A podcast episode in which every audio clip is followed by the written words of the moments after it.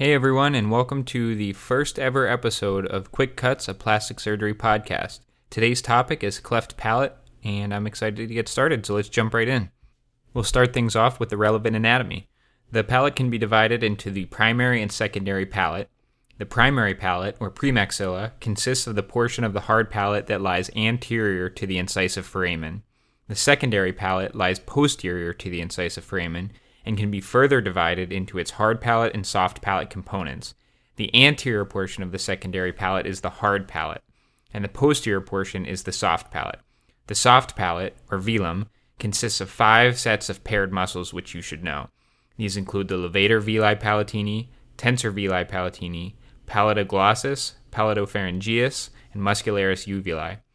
In a cleft, abnormal positioning and insertion of these muscles prevents normal palatal motion.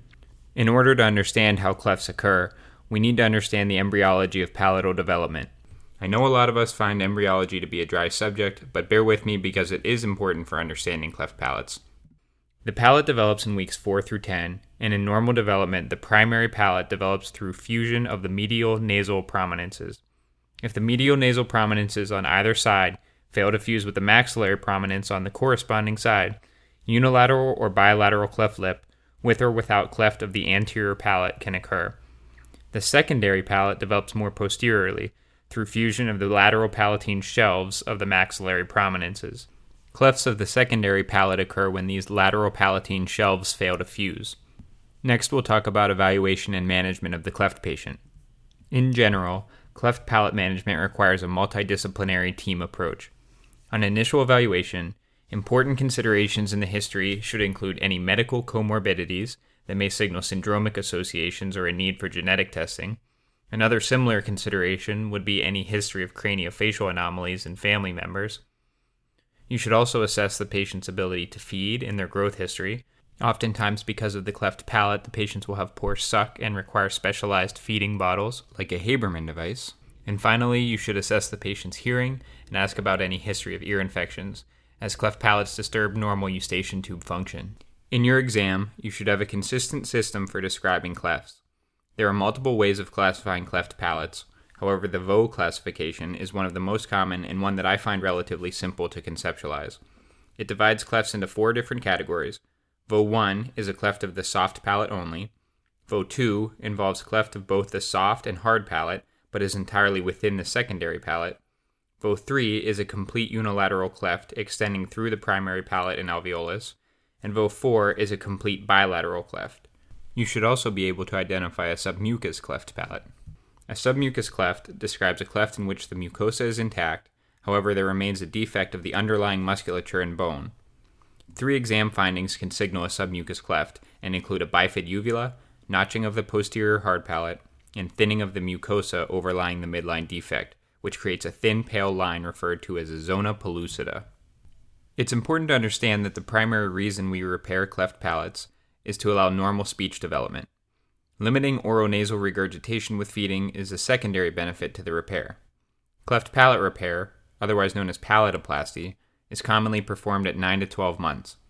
The rationale for this timing is that it's early enough to allow for normal speech development, but also late enough to minimize any adverse effects on maxillary growth.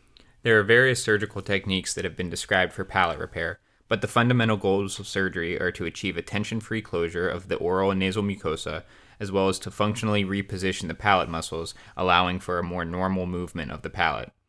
There are a lot of eponyms that have been used to describe the repair techniques, but to keep things simple, we'll avoid using the names and stick to describing what's involved in the most commonly used techniques. Repair of the hard and soft palate are generally performed together, but I think they're easier to conceptualize as separate procedures.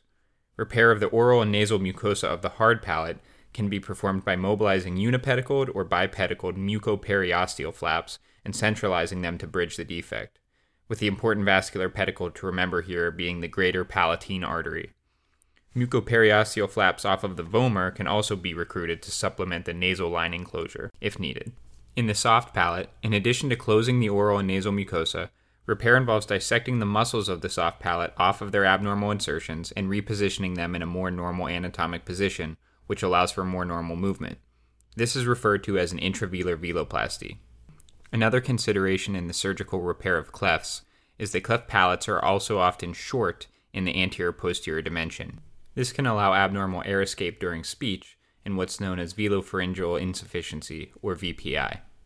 In order to address this deficient length, many surgeons incorporate double opposing Z-plasties into their soft palate repair to both provide increased length while simultaneously repositioning the palate muscles. Postoperative management of cleft patients should include continuous pulse oximetry for airway monitoring, elbow immobilizers to keep the patient's hands out of their mouth, and a soft diet.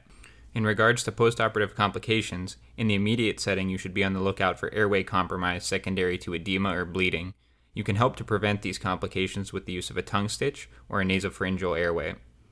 A more delayed complication is palatal fistula formation. If small or asymptomatic, these can be observed, and if symptomatic, these will generally require surgical repair. Okay, and that is a wrap for episode one of Quick Cuts. If you have questions, comments, feedback, or requests for future episodes, please email me at jakemarksmd at gmail dot com. Otherwise, you can find me on Instagram or Twitter at jakemarksmd. See you next time.